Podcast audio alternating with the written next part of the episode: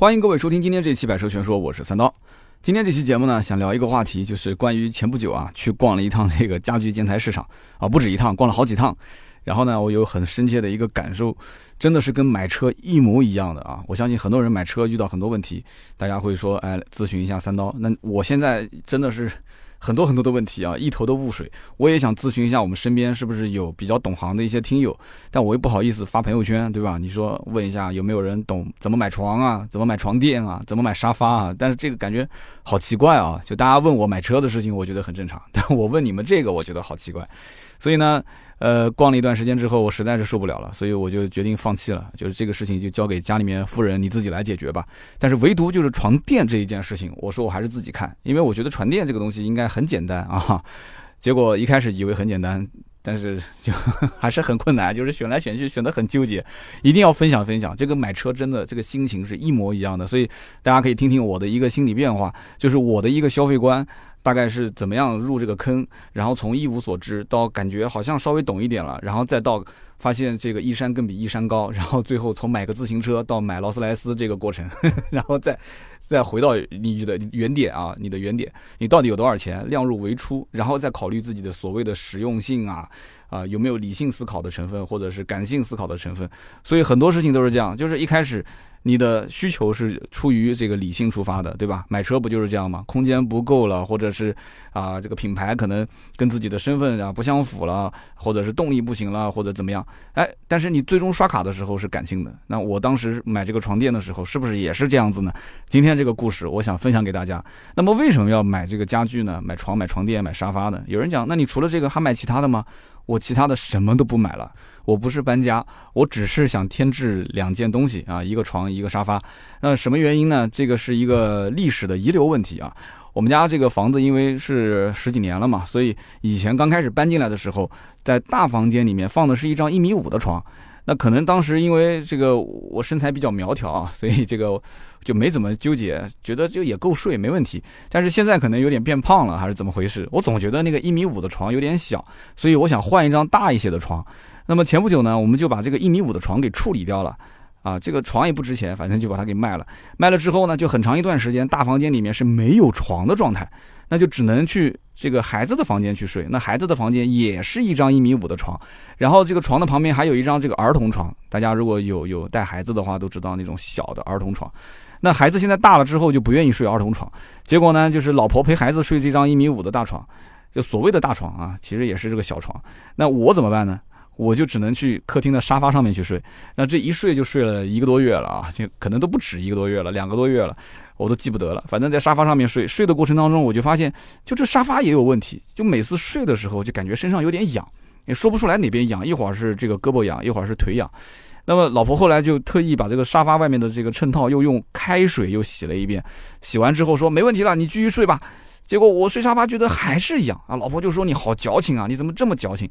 我说我真的不是矫情，你知道吗？就你平时可能不怎么坐沙发，就我跟孩子有的时候经常会坐。你看，这孩子身上有的时候，对吧？孩子那个胳膊肘啊、腿上会有一些红疹子。他说那个红疹子是蚊子咬的，根本就跟这没关系。我说那好，那那这个没关系。那这个沙发是不是十多年了吧？对吧？这沙发是十多年也也该换了，对不对？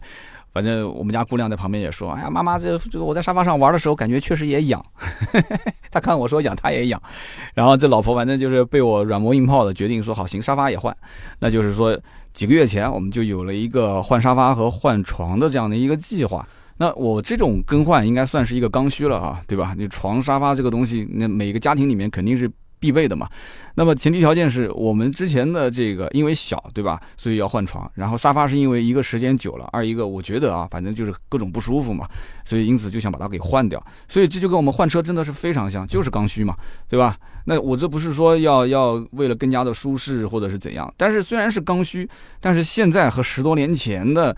整个就是做装修的预算啊，或者说是换床换沙发的预算，还是有一些区别的。那么在这个过程当中呢，那我大概心里面就有一个底了，就是说我既然要换这个床床垫和沙发，那我尽量就是还是选一些呃有品牌的，对吧？那虽然说品牌不一定要那么好，但是毕竟能消费得了的一些品牌，那我们就尽量是选择品牌的，也不用说真的是日子过得那么的紧巴巴的，说一定要去买一个杂牌子，一定要绝对的便宜，对不对？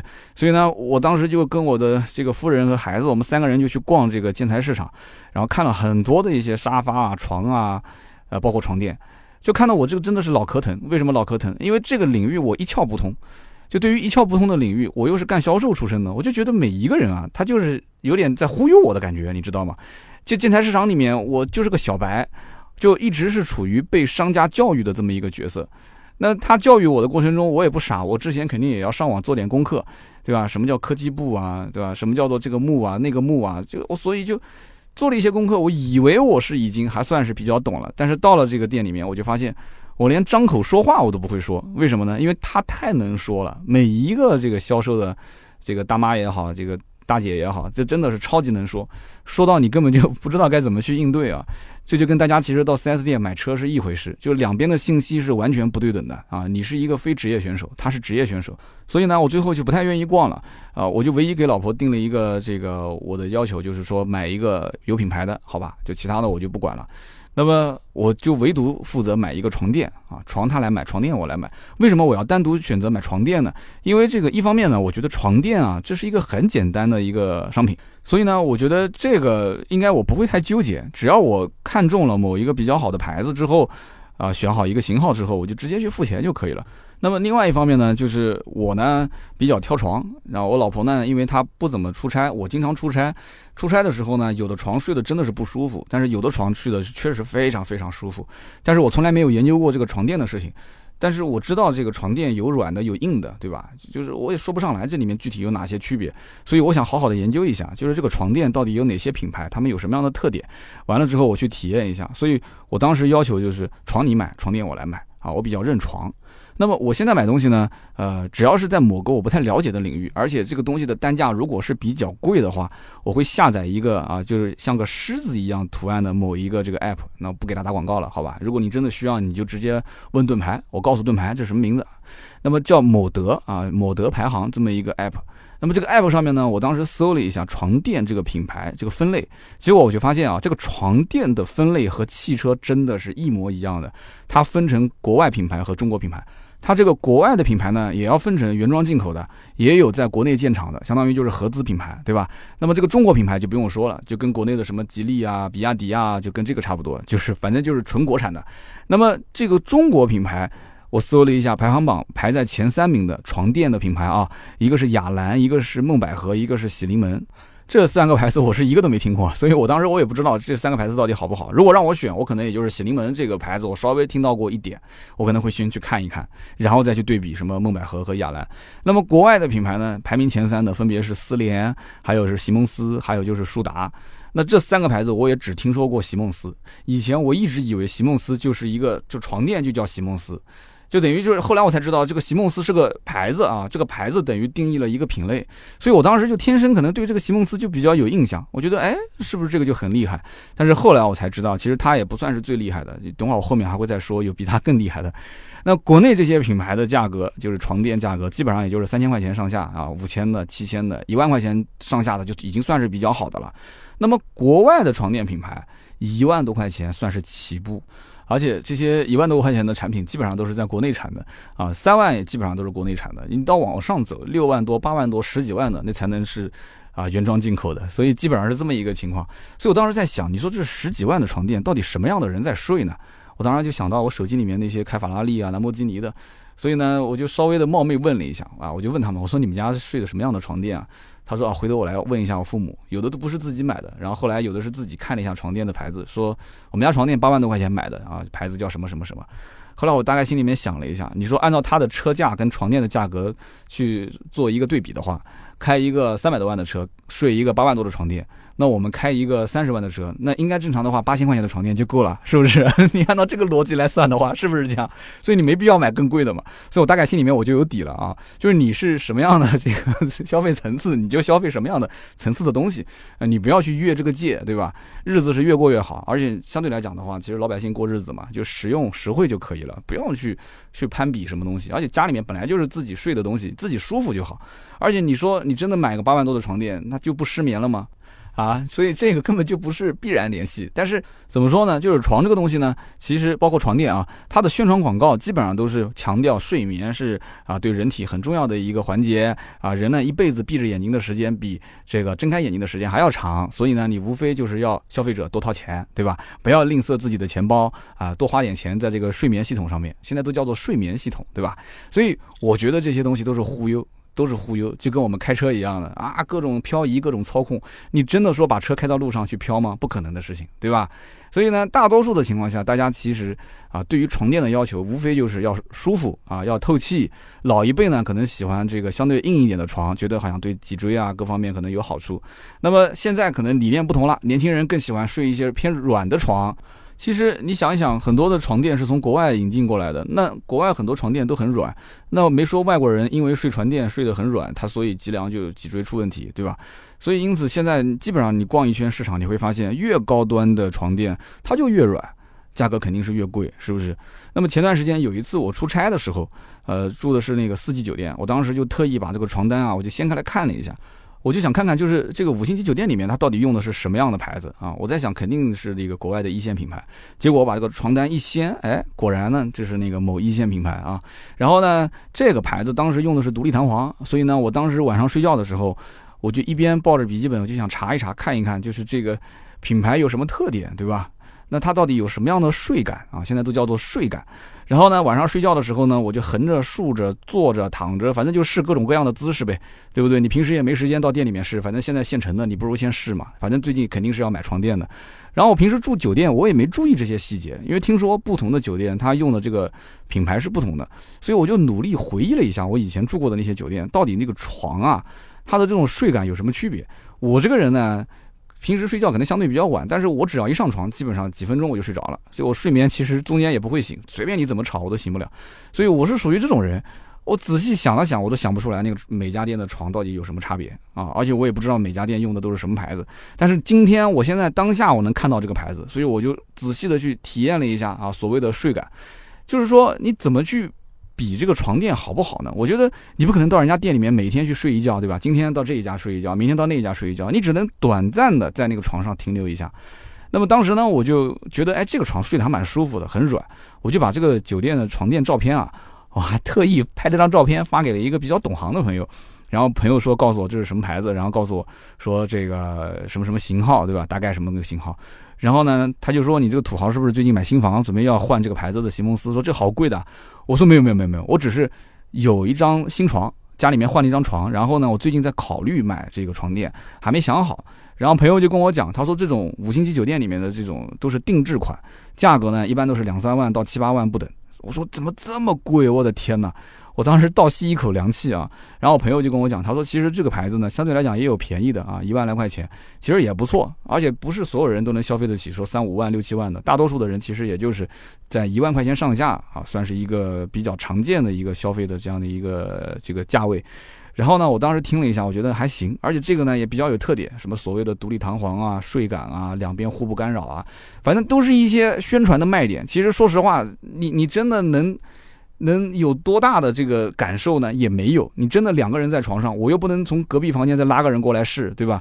我回家之后，那都是已经是买好的东西了，对吧？拉着老婆，老婆没时间跟我逛了。老婆说床垫的事情我不管，你自己看吧。那你说我拉着谁在这个上面去试呢？我不能拉着那个卖床垫的那个小姑娘，我说我们一起躺上面试一下。那你这不是耍流氓吗？是不是？那肯定不行。所以因此，这个买床垫这件事情，真的跟我买车。说像也像，说不像也不像，因为你买车的时候，你要一家三口都拉过去试，那也可以。但是我相信大多数买七座车的人都不可能把一家七口人都拉过来试，对吧？那你不拉过来试的话，我看到前段时间就有很多的听友就买完之后后悔了，为什么呢？买完之后第三排座椅是很小的，是不是？有很多人觉得七座嘛，临时应个急是可以的，但是临时一个应个急，谁坐在第三排呢？对吧？老爷子坐第三排不同意。啊，让老婆坐第三排，老婆老婆也不同意，对吧？让小朋友坐第三排，小朋友他是最喜欢空间大活动的，对吧？你把他塞到第三排去，他也不不开心啊，是不是？所以因此就很多人家里面买三三排七座的车，结果呢导致第三排一直没人坐，只能当个五座车开。所以这里面不就是跟买床垫是一样的吗？那怎么体验呢？对不对？我现在一个人去，对吧？就算是跟老婆两个人去，总不能说老公老婆两个人在床上。对吧？去去复习一下这个床垫上应该做的那些功课，那不可能的。两个人同时躺，那又能躺出什么结果呢？你说是不是？所以这个床垫讲说卖点是什么？所谓独立弹簧啦，什么睡感很好了，哎，我也只能说是坐上去躺一下，然后感受一下是软还是硬，对吧？所谓的什么怎么一个人翻身对另一个人影响比较小。我就不相信了。旁边那个人如果说睡眠很浅的话，你别说是什么床垫影响小了，推个门进去他都能听得见。但是你要是我这种啊，就是外面打雷我都听不见的，那你说什么什么独立弹簧无所谓的，对吧？只要能让我睡着就可以了，啊，这就跟那个什么汽车所谓的独立悬挂、半独立悬挂，对吧？双叉臂这些，你你跟他说半天麦弗逊双叉臂，其实有些人是不懂的。他开车的过程当中。他只他只能大概知道，就是你讲的意思啊。这个独立悬挂左边右边啊，两边震动不同的话，它这个里面车内的人员舒适度是不一样的啊。半独立悬挂、流力梁悬挂，你现在问问身边的这些，如果是第一次买车的人，或者平时不太了解车的那些女性的听友，你问问这些女孩子，有几个真的懂的？她也最多只能告诉你说，我开了这个车，我感觉嗯，这个车好像这个呃悬挂有点软啊，或者说叫做避震有点软，女孩子应该能说出避震。或者说，哎，这个车开起来感觉硬邦邦的，颠得我有点不舒服啊。或者说，那个车子开起来，嗯，挺软的，好像，呃，挺舒服的。但是这个怎么说呢？每个人感受都不同。那有的女孩还是喜欢硬的呢，对吧？那有的女孩就喜欢软的，那就要看具体哪个方面了，是吧？所以这个关于这个汽车的悬挂问题，就跟这个买床垫其实差不多。我觉得真的是这样。你不懂行的人就只能是个软硬嘛，所以我当时我在回家的路上我就在想，我想不行就定了一个就是带独立弹簧的这个版本算了，对吧？其他的我也不想看了，因为实在没时间。然后呢，我本身去逛这个家居店，我时间抽的就很紧张。我那天是四点半去的，我就想赶紧定了，赶紧就床也到位了嘛，赶紧就送回来，赶紧睡了。哪有那么复杂的事情啊？就跟买车是一样，很多人都是什么，就是火烧眉毛，最后一段时间，最后一个月跑过来说我要订车，我要现货啊，下个月要结婚，这个月要出差，马上就是十一了，这个马上五一了，反正就是恨不得就是今天兜里面有钱，今天就把车开走，对吧？马上就可以享受。那我这个其实也是一样的，哎，讲个不好听的，都已经睡了两个月的沙发了，那沙发还没卖呢，对吧？你就睡就是了，是吧？就再睡一个月又怎么样呢？但是问题是你再睡一个月，这个床垫价格也不会降啊。是不是？我当时觉得，就是我逛家居店，目标非常非常明确，就是我看中了就买，对吧？你要能谈价格，那最好；谈不了，那就谈不了。这些大品牌，其实说实话，在很多的一些城市里面，店本来就不多，而且我相信价格都是控的死死的，就两三家、三四家店，那几个老板可能都是同一个老板，打个招呼，就你别让，我也别让就可以了。除非你异地调货啊。后来我当时买那个床垫，我讲一个题外话，我还真的了解到有一个听友在异地啊。他当时认识相关的领导，然后帮我问了一下价格，结果比我买的大概能便宜差不多两千块钱。然后当时他就有一个跟我开玩笑，他讲，他说你定了吗？我说我定了。他说你能退吗？我说这个我不太清楚。他说你把它退了，退完之后你直接从北京这边发过来，发完之后，对吧？给你省两千块钱。后来我算了一笔账，后来我还真去上那个德邦物流查了一下，因为送大件的，就是包括你像一米八乘两米的送大件，小物流公司肯定不送。我算了一下，从北京就是正常发个床垫过来。光这个物流费用可能要七八百块钱，就将近一千块了。我说啊，你从北京发个床垫过来，南京有这个货不买，我跑北京买完了之后，这个床垫之后还有什么免费除螨的这些服务，你北京那边送吗？对吧？他就是给你价格便宜，相当于就是走内部员工价给你操作一下，没必要啊，对吧？还偷偷摸摸的，还不能跟南京这边讲，万一这个价格要一旦是出来，他那边是要被处罚的。我说算了算了，不要这么操作了，我就在当地买吧，因为当地是一分钱价格都不让，就价格控的非常非常的严。其实我后来大概也了解了一下，这些床垫的品牌，就是国外的一线，基本上动不动就是上百年的历史，这不就跟汽车也很像吗？你就是冲着它来的嘛，对吧？你就冲它来的，你就觉得啊，就它国外的品牌，然后这个一百多年就是专注于做床垫的，那你会觉得心里面觉得哇，这个可以的，对吧？它是很专业的啊，有匠匠人精神啊，就匠心精神。国内的品牌本来就是很吃亏，因为它起步比较晚啊，就可能就几十年的历史。那么这不就跟国内这个造车跟国外造车也是一样吗？国内哪个牌子拎出来能有一百年的历史呢？对吧？国外的牌子很多都是一百多年的历史。所以因此，虽然说国内起步晚。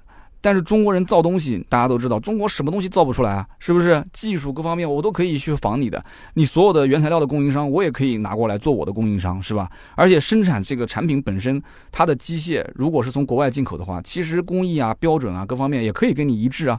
所以国内也是在做精品。很多的核心技术，我觉得可能有一些还是掌握在国外的这些人手里面，但是国内我相信也有自己一些这个自己独立研发的一些技术。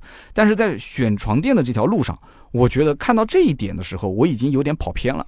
为什么呢？一开始我选床垫就是想买一个牌子的，然后坐着舒服一点就可以了。但是现在越研究越跑偏，越研究越跑偏，就是开始去钻这里面很多的一些深的东西了。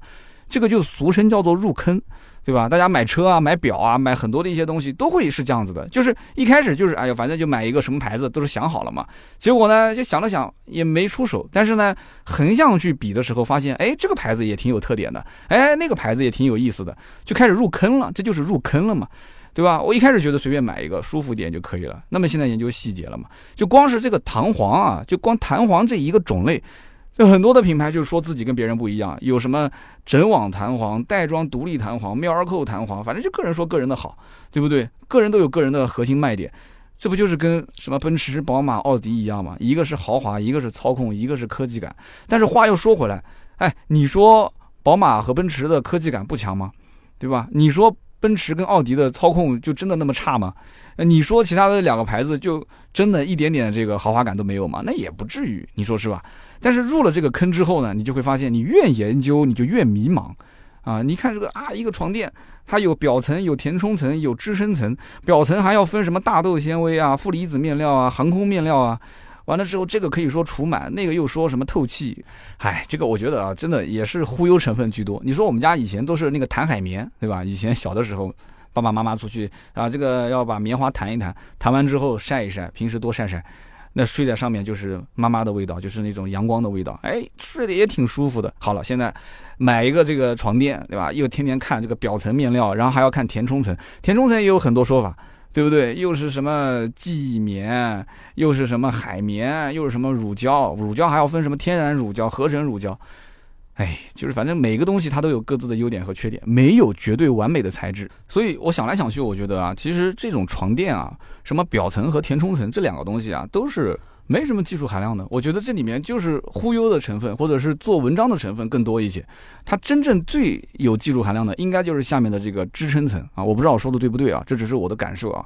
这就跟买车是一样的。你说一辆车，它的设计方面确实，那个设计师肯定是有起决定性作用的。床垫又没什么设计，都是方方正正的，对吧？那怎么做文章呢？它只能从这个所谓的表层或者是这个填充层里面去做一点文章。它底下都是弹簧，弹簧无非就是各家有各家的技术，我觉得也就那么回事了，对吧？所以这就跟什么一辆法拉利和一辆马自达两个车停在那个地方。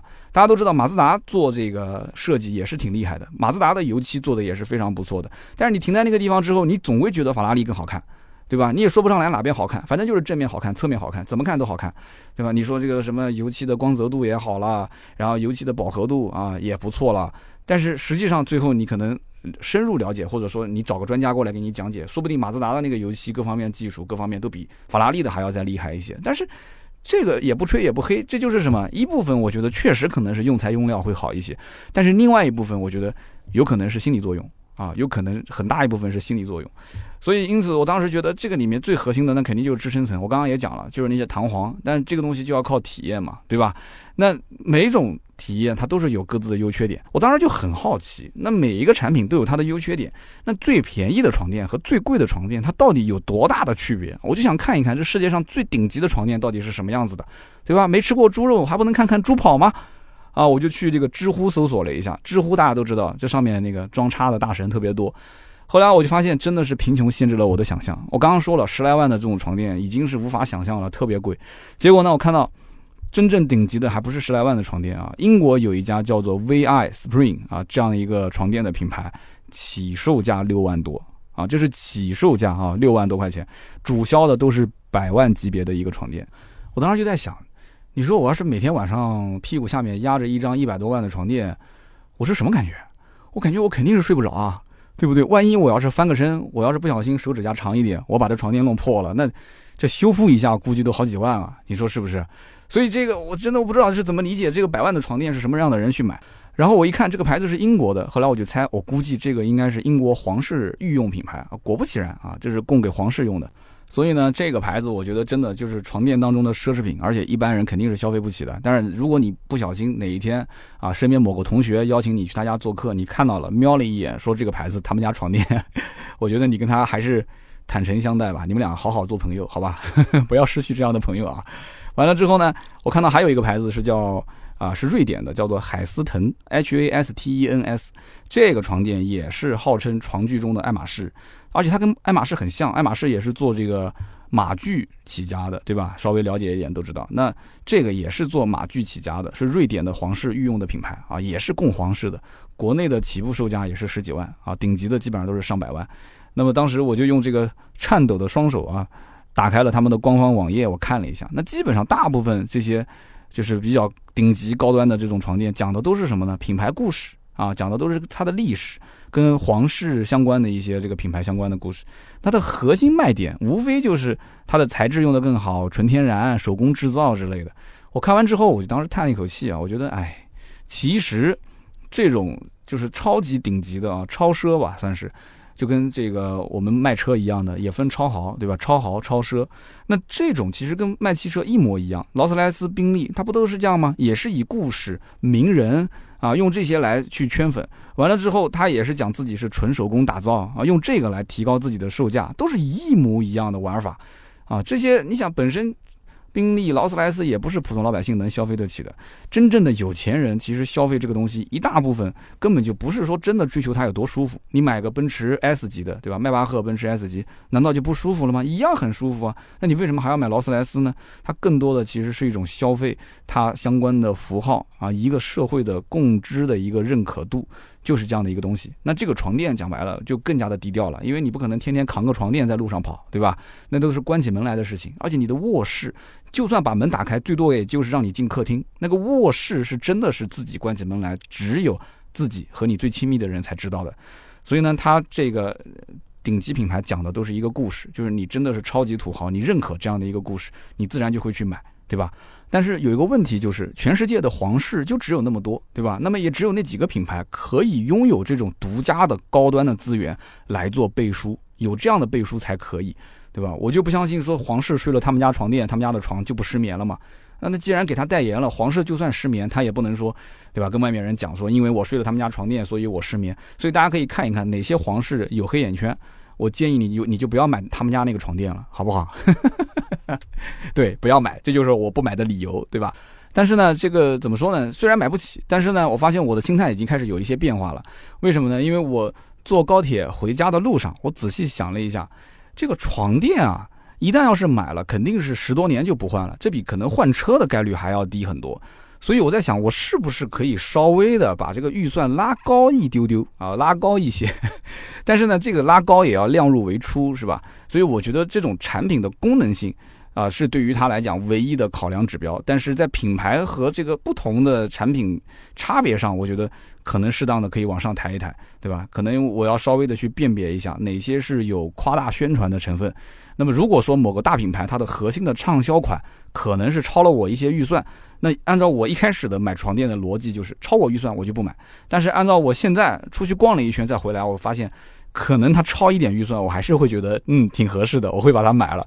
所以这个跟我们买车的逻辑真的是差不多的。车子本身它还有一个符号化的这个成分在里面，对吧？虽然我们买车更多的是它的功能性的指标是衡量我是否购买的一个唯一标准，但是你说真的买一台车就是为了代步吗？就是为了让我们的这个行驶半径扩大吗？如果真的就是这样的话，那我相信大多数的人都不要换车了，对吧？你前一辆车开的都挺好的，你为什么要换呢？对不对？很多人换完车又后悔了，那为什么后悔呢？是因为车开的不好吗？并不是啊，那是因为你兜里面有点闲钱，你闲得慌，知道吗？所以你才会挑三拣四。你真的什么都没有的时候，给你辆车，你会觉得特别开心。大家想想是不是这样啊？现在就是因为可选择的面太广，就大家的各种物质生活相对来讲比较丰富了以后。真的是可以挑可以选，所以结果自己就变得很纠结。然后呢，你看身边有很多这种隐形富豪，他平时其实开的都是一般般的车，穿着各方面打扮的也很低调，对吧？但是你要如果有机会去他们家看看，你会发现他们家可能一个卫生间的装修就花了好几十万，而且越是那种装修花的成本特别多的，就硬装花钱花的特别多，那种越看不出来。相反，有的时候你进到某个人家里面，感觉哇，就感觉跟进皇宫一样的，但是它实际上装修成本可能还没有前面那一家更高，对吧？你大家应该听说过这样的故事，有些人可能一个卫生间就能装个三四十万啊，你感觉普普通通的，但一个马桶大几万啊，一个洗脸池大几万，那很正常。包括有些人家里面，你看那个沙发很普通，一问十几万，我的天，你就不敢问了。但你说他低调也好。你说他懂生活也好，但是前提是他肯定有实力，对吧？但是我觉得这对也不对，为什么呢？每个人追求不同。那我曾经在这个互联网创业的过程当中，也认识了一些就是身价也比较高的互联网公司的 CEO 大佬啊，有机会去他们家做客。那我到他们家，他自己平时都是一百来万的车，对吧？但是你去他们家，你会发现他是租住在一个上海的某个小区里面，他是租房子的，他的吃穿睡都不讲究。南京某一个 4S 店的大老板开了好几家 4S 店，他为了上班近一些，他就在自己的那个 4S 店的正对面租了一间房。这讲出来你们都不相信啊！有有一次这个销售员工啊，为了送个文件去他家敲门的时候，发现他就睡在客厅。他为了上班比较方便，然后每天回来之后灯一关，窗帘一拉，直接在客厅就睡了。客厅里面连床都没有，就放了一张席梦思，是南京某一个好多家 4S 店连锁的大老板，你信不信啊？而且是一个这个年纪比较大的女性啊。我再往下说，估计很多人就知道我说的是谁了，真的是非常夸张。有些人他就不讲究这些东西，对吧？但是有些人他讲究，有些人讲究面子，有些人讲究里子，他是不一样的。所以我想了想，我还是回归理性啊，就是。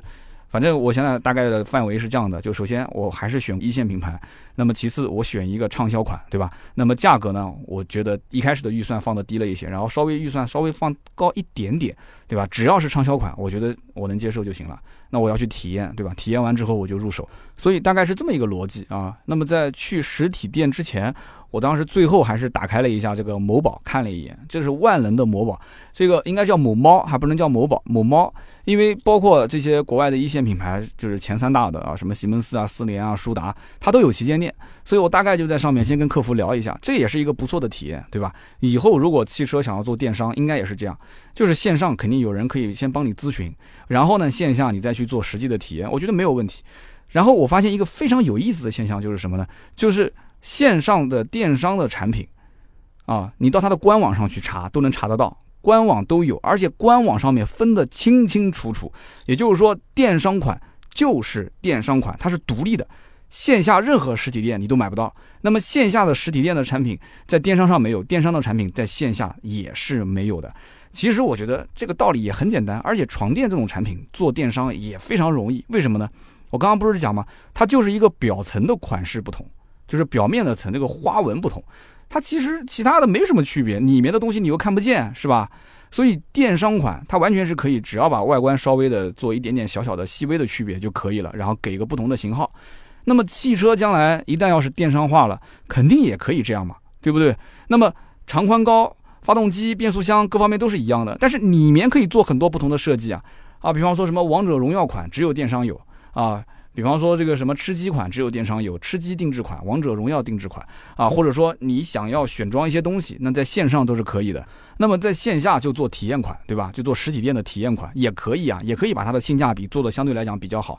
不仅仅是卖这个床垫，包括后来我们在选沙发的时候，当时我有一个提议是这样的，就是说我们家能不能不要放那种传统的三加一的沙发，我们就放一个两人座的。因为什么呢？我们家常年没有来客人啊，我们家常年就是一家三口。那么在这种情况下，基本上也就是两个人坐，三个人坐的概率都很小。那么两人坐旁边呢，就空出一块，那怎么办呢？我想放一个那种功能椅啊。以前我是想放个摇椅，后来我看到有一种功能椅还是不错的。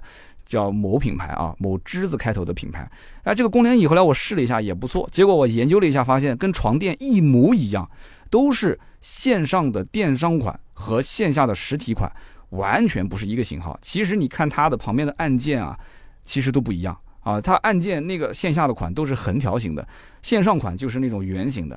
但是你说它的这个座椅的材质有没有区别呢？那线下的人肯定说跟线上不同。那么线上的这个人讲说我们的体感也是不错的。线下的人讲说你敢说在网上不体验你就直接买吗？所以他这么一说，你心里面就有点慌，对吧？他说的没有错啊。你不管是买一张床垫还是买一个功能沙发，你都是要体验过之后你觉得不错你才会买。你真的就为了省那么一些钱，你觉得网上的这个型号应该是跟线下的这个型号是一样的。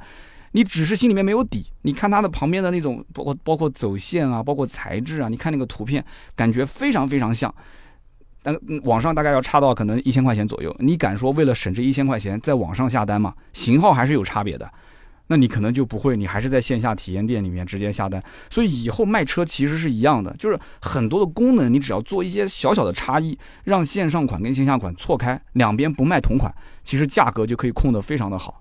所以我当时在想，哎呀，真的这个卖床垫啊，卖什么功能沙发这些东西。它已经是走在卖车之前了，但是它的这个单品，我觉得跟汽车还是有一些差别。汽车其实真的这个行业可以好好的参考一下，这个家居行业它是怎么做电商的。真的，我觉得让我这个心里面有一个非常大的感慨。那么在实体店的整个体验过程呢，我就不赘述了啊。真的，反正就是越软越贵，越高端越贵。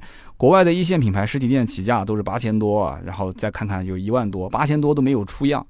起步都是一万多才出样，然后呢，左边是三万多的，右边是八万多的，这价格我都不太敢问了。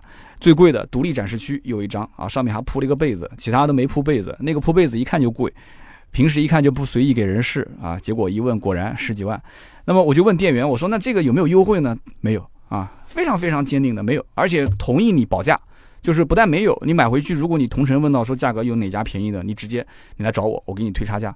我的天，这个真的是控价控的是非常的厉害，所以你看这一点，我们做汽车行业的就要跟他们好好学一学，对吧？他就是卖床垫，其他也没有任何附加的东西，他也不像卖车还要带着装潢卖，带着保险卖，什么各方面贷款啊、上牌手续费啊，他就是一个床垫，床垫价格谈好之后，上楼费额外就付个一层楼二十块钱吧。其他也没有什么东西了，所以它没有其他的配件能挣钱，所以它就一定要控这个单品的利润啊，不能太低，要不然你说那么大的一家店，每个月的房租那么多钱，它怎么挣钱呢？对吧？所以呢，我也可以理解。我当时就在想，你说左边的一万多，右边的三万多，对吧？再往上更贵，那我们家一张床才多少钱呢？对吧？你总不能说一张床垫能买个十张床，那也太夸张了吧？所以床垫你配不上床，这个我觉得。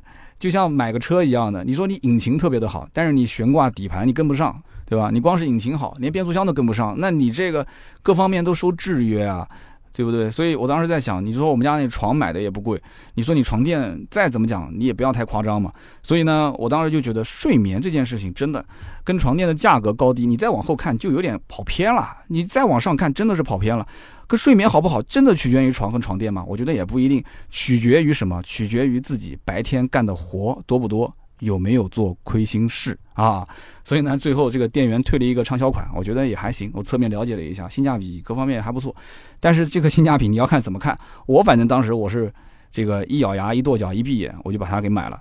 买回来之后，老婆把我臭骂一顿啊，说你这是个骚包啊，说我骚包，说买个床垫这么贵，是不是脑子坏了？啊，这个我也不知道我该怎么解释，就关键这个我还没好意思说一分钱没还啊，后来给他知道了一分钱没还，结果他又说了我一顿。那我在当时快要付钱的时候，店员提醒我说：“你们家这个床是排骨架还是平底啊？”我当时说是排骨架，他说不行，他说如果是排骨架的话，你需要加一个床板。我以为他又要忽悠我，因为你看到了最后要付钱的时候，他又跟我说要床板，那你是不是又要忽悠我买床板嘛？他说这个床板你可以自己买。所以我当时一想，哦，就跟我卖车还不是一个套路。卖车就是你一定要在我这里买什么什么东西，我才能给你更低的价格。他这边首先价格不能谈，其次呢，他给你推荐的东西让你自己买。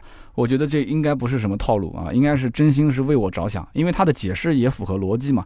他这个是袋装的弹簧啊，所以呢，你排骨架这个中间有五公分左右的缝隙，那这个袋装弹簧时间长了以后可能会塌陷啊，所以你要是用一个这个床板垫在下面的话会更好一些。但是我心里面就有点纠结了，因为我好好的一张床上面正常就是放张床垫。而且床垫当时卖床的人还跟我讲说，不要超二十三公分，因为它前面前面有个床头嘛，对吧？它正好是二十三公分，是可以卡在那个床头的下面。但是你现在这个本身就已经快二十三公分了，那你一个床板多少？床板他说一公分到一点五公分，那不就超了吗？我也不知道能不能超，我还又去问卖床的人，床的人讲说啊可以，没问题，超一点可以。那这个我在想，你一个床上面是床垫，下面是床板，在下面是排骨架，你中间多了一个床板，那。会不会行驶过程中有异响呢？对吧？我曾经讲过，行驶过程中会不会有异响？当时这个店员也听懂了啊，会心一笑，说不会，不会，不会。说很多客户家里面都是这样。你如果不放心，你可以在这个船板的上面再包一层这个布，一层棉布。然后他给我看照片，说你可以买这个版本的床板。他说这个某宝上面很多，你可以自己买。反正最后没办法，是吧？你都已经准备付钱了嘛，就半信半疑的我接受了这样的一种说法。那其实今天呢，我分享了自己的这一次买床垫的经历，那么也结合我们平时买车的一些很常见的情形啊，我做了一些总结和分析。我个人觉得啊，其实就八个字，叫做量入为出，实用为主。每个人的性格不同，对吧？平时的消费习惯肯定也是大相径庭的。那作为我，我是个金牛刀，对吧？我性格平时就比较小气，我各方面是比较节俭的。但是我对于使用年限比较长，而且经常接触的一些物品。我可能会下狠手啊，去买一些一线的大品牌啊，哪怕价格贵一点没关系。那么这个跟它的使用年限和使用次数，我觉得是密切相关的。那么只要这次的消费不要说远远跟你平时的消费差别太大，而且它没有说影响到你的正常的资金的状况，没有影响到你正常的生活，我觉得就就可以了。这个就是大家就是去衡量一下，就是哎，我选择某个品牌也好，选择某个车型也好，我选择买它有没有影响到我的正常的资金流啊，资金流水有没有影响到我的正常生活？那么如果说你因为买这个东西，结果弄得自己很疲惫，压力很大，那我觉得真的没必要。床垫倒还好，因为它是一次性消费，就完全是看你自己，就是哎手头有没有那么多闲钱啊，然后你对于睡眠质量你有没有那么多的要求啊？你到底要国外品牌、国内品牌、一线品牌还是二线品牌？你到底是不是随便一张床，反正上去能睡就可以了？就看你自己到底看不看重。啊，钱这个东西说白了就是花出去才是自己的，对吧？换种方式来陪伴自己，对不对？只能这么安慰自己了啊！有的时候被人宰完以后都是这么想。那么以上呢就是今天这期节目的所有的内容啊。可能有人说三刀你又跑偏了，对吧？你买个床垫还能聊这么一期节目？但是我觉得呢，呃，这是一个就是消费的一个思维模式。我相信很多人买东西纠结，包括买车纠结、买汽车用品纠结、卖车纠结。我觉得他很多的情况下就是一个在消费的逻辑上没有捋顺。那我今天就把我整个消费的逻辑捋了一下，也不一定适合每一个人，但是呢，我希望能给大家一些启发，就算是抛砖引玉了吧，好不好？那么最近一周时间呢，呃，出差比较多，那么想听车的朋友呢，也请稍安勿躁一下。那么这一周的周三，我会跟海洋啊，包括秋晨啊，我们三个人，呃，飞到广州。本田 XRV 的二场直播，直播间的主持人是我们三个。那么大家如果说周四的晚上，应该是从七点到九点吧，你只要打开抖音，你只要刷四屏，第五屏就一定能看到我们啊。点进去之后就是我们的直播。那么连续两个小时会有一个四加一的强推广告。那么与此同时，大家如果是在什么抖音啊、火山啊、西瓜啊、懂车帝啊，都可以看到这一场直播。那么盾牌也会在我们的朋友圈啊。啊，包括微信群啊，会去分发这个链接。那么星期四的晚上，如果大家有空，也可以到我们的直播间里面一起来互动。那这次直播是有抽奖的，呃，东风本田的厂家给了一些礼物在直播间里面，到时候我会给一个口令，然后大家呢直接在弹幕这个区域发一下就可以了，让我截屏，第一个就是中奖的。所以呢，多多来参与，我觉得中奖的机会还是蛮多的。好的，那么星期四的晚上七点到九点，大家如果有时间的话，欢迎来我们直播间玩。那么今天这一期的节目呢，我们提到的家居用品的消费理念啊，就跟买车是一样的，对吧？大家如果同意我的量入为出、使用为主的理念的话，可以在下方的评论区告诉我一声；还是不同意，那你有什么新的观点呢？你也可以说一说。如果你身边有那种平时开个普通车，但是家里面装修能上百万的这种啊隐形土豪的话，你也可以说说他的故事。那么对于车子是面子，房子是里子这样的一个理论，你认不认同？你觉得家里面客厅啊、厨房啊、卫生间啊，包括卧室啊，哪个位置最应该重金投入，选择比较好的一些装修材料呢？那你觉得车上哪一样东西你是最舍得花钱的呢？那么留言互动是对主播最大的支持，我也会在每期节目的下方抽取三位，赠送价值一百六十八元的节末绿燃油添加剂一瓶。好，那么下面是上一期节目的留言互动环节。上一期节目呢，我们聊的是。每一个男孩都有一个摩托车梦啊，摩托梦。有人讲说叫机车梦啊，其实不重要了。那么我看到有一条留言，他的名字叫做幺八六五五三五六 ZTU，他说有一种尊贵叫哈雷，有一种暴力叫川崎，有一种大气叫本田，有一种个性叫凯旋，有一种跨越叫 KTM，有一种王者叫杜卡迪，有一种速度叫阿普利亚，有一种奢华叫奥古斯塔，有一种声音叫雅马哈。有一种追求叫铃木，有一种帅气叫小新，有一种巅峰叫宝马，有一种传说叫 Y2K，有一种极限叫道奇战斧，有一种无奈叫国产，有一种现实叫买不起。赛道用本田，飙车用铃木，泡妞用雅马哈，玩命用川崎，让你感受飞机般的速度。上车之前，你的命已经不属于你，一切与你无关。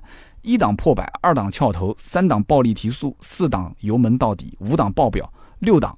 用生命去追逐风的自由，虽然我也知道这一段应该是网上复制过来的，是吧？但是我觉得写的真的非常好，真的是网友啊，个个都是人才啊，个个都是人才啊，为你鼓掌，为你鼓掌。那么下面一位叫做黄者森奇啊，奇是王字旁的奇，他说四轮是生活，两轮是梦想和自由，啊，说的也非常的好。虽然我看到有一些类似的，比方说什么两轮是承载了灵魂，四轮是承载着肉体，但是我觉得这一句我更觉得贴切。四轮是生活，两轮是梦想和自由啊。那么下面一位呢，叫做 Robin 幺二幺七啊，R O B R N 幺二幺七，他说听节目以来第二次回帖。四轮承载着肉体，两轮承载着灵魂啊！这不就刚刚说的那句吗？他说听三刀聊这一期摩托车的故事，真的很有感触。自己最近一两年也经常在看摩托车。我就是上海郊区的，就是这个三刀说的那个一块牌照三十多万的那个上海。没事没事，郊区牌照没那么贵啊。他说我当时大学刚毕业的时候，买了一辆雷克五十 cc 以下的踏板摩托车，我考了一个 F 照，也就是轻便摩托车的驾照。那么我一开就是将近十年。开到后来，我经常这个车出问题，把我丢在路上。我当时很后悔，为什么没有买骑跨的这种雅马哈之类的车？那么最近呢，我就想去增加，想增加 D 照或者是 E 照，然后买一辆仿赛的川崎小忍者。啊，心情不好的时候，可以骑着摩托车出去散散心。那当然了，我自己骑车也是非常小心的。以前开这个小踏板开了十年，也就是刚开始的时候摔了一次。那么退役之前，我也没有超过五十码。啊，所以听这期节目真的非常有感触啊，写写自己的心情。那是因为之前都是小排量嘛，那你为什么要买这个大排量呢？对吧？那当然了，小忍者其实排量也还好，你就是一步一步的往上走啊，一步一步往上爬，然后到最后爬到了一定的层次之后，就是刚刚讲的嘛，一档破百，二档翘头，三档暴力提速，四档油门到底，五档爆表，六档用生命追逐风的自由。反正总结起来就是一句话，其实生命只有一次啊。呃，爽的地方有很多，不一定一定要用摩托车去感受自由，感受这种极限。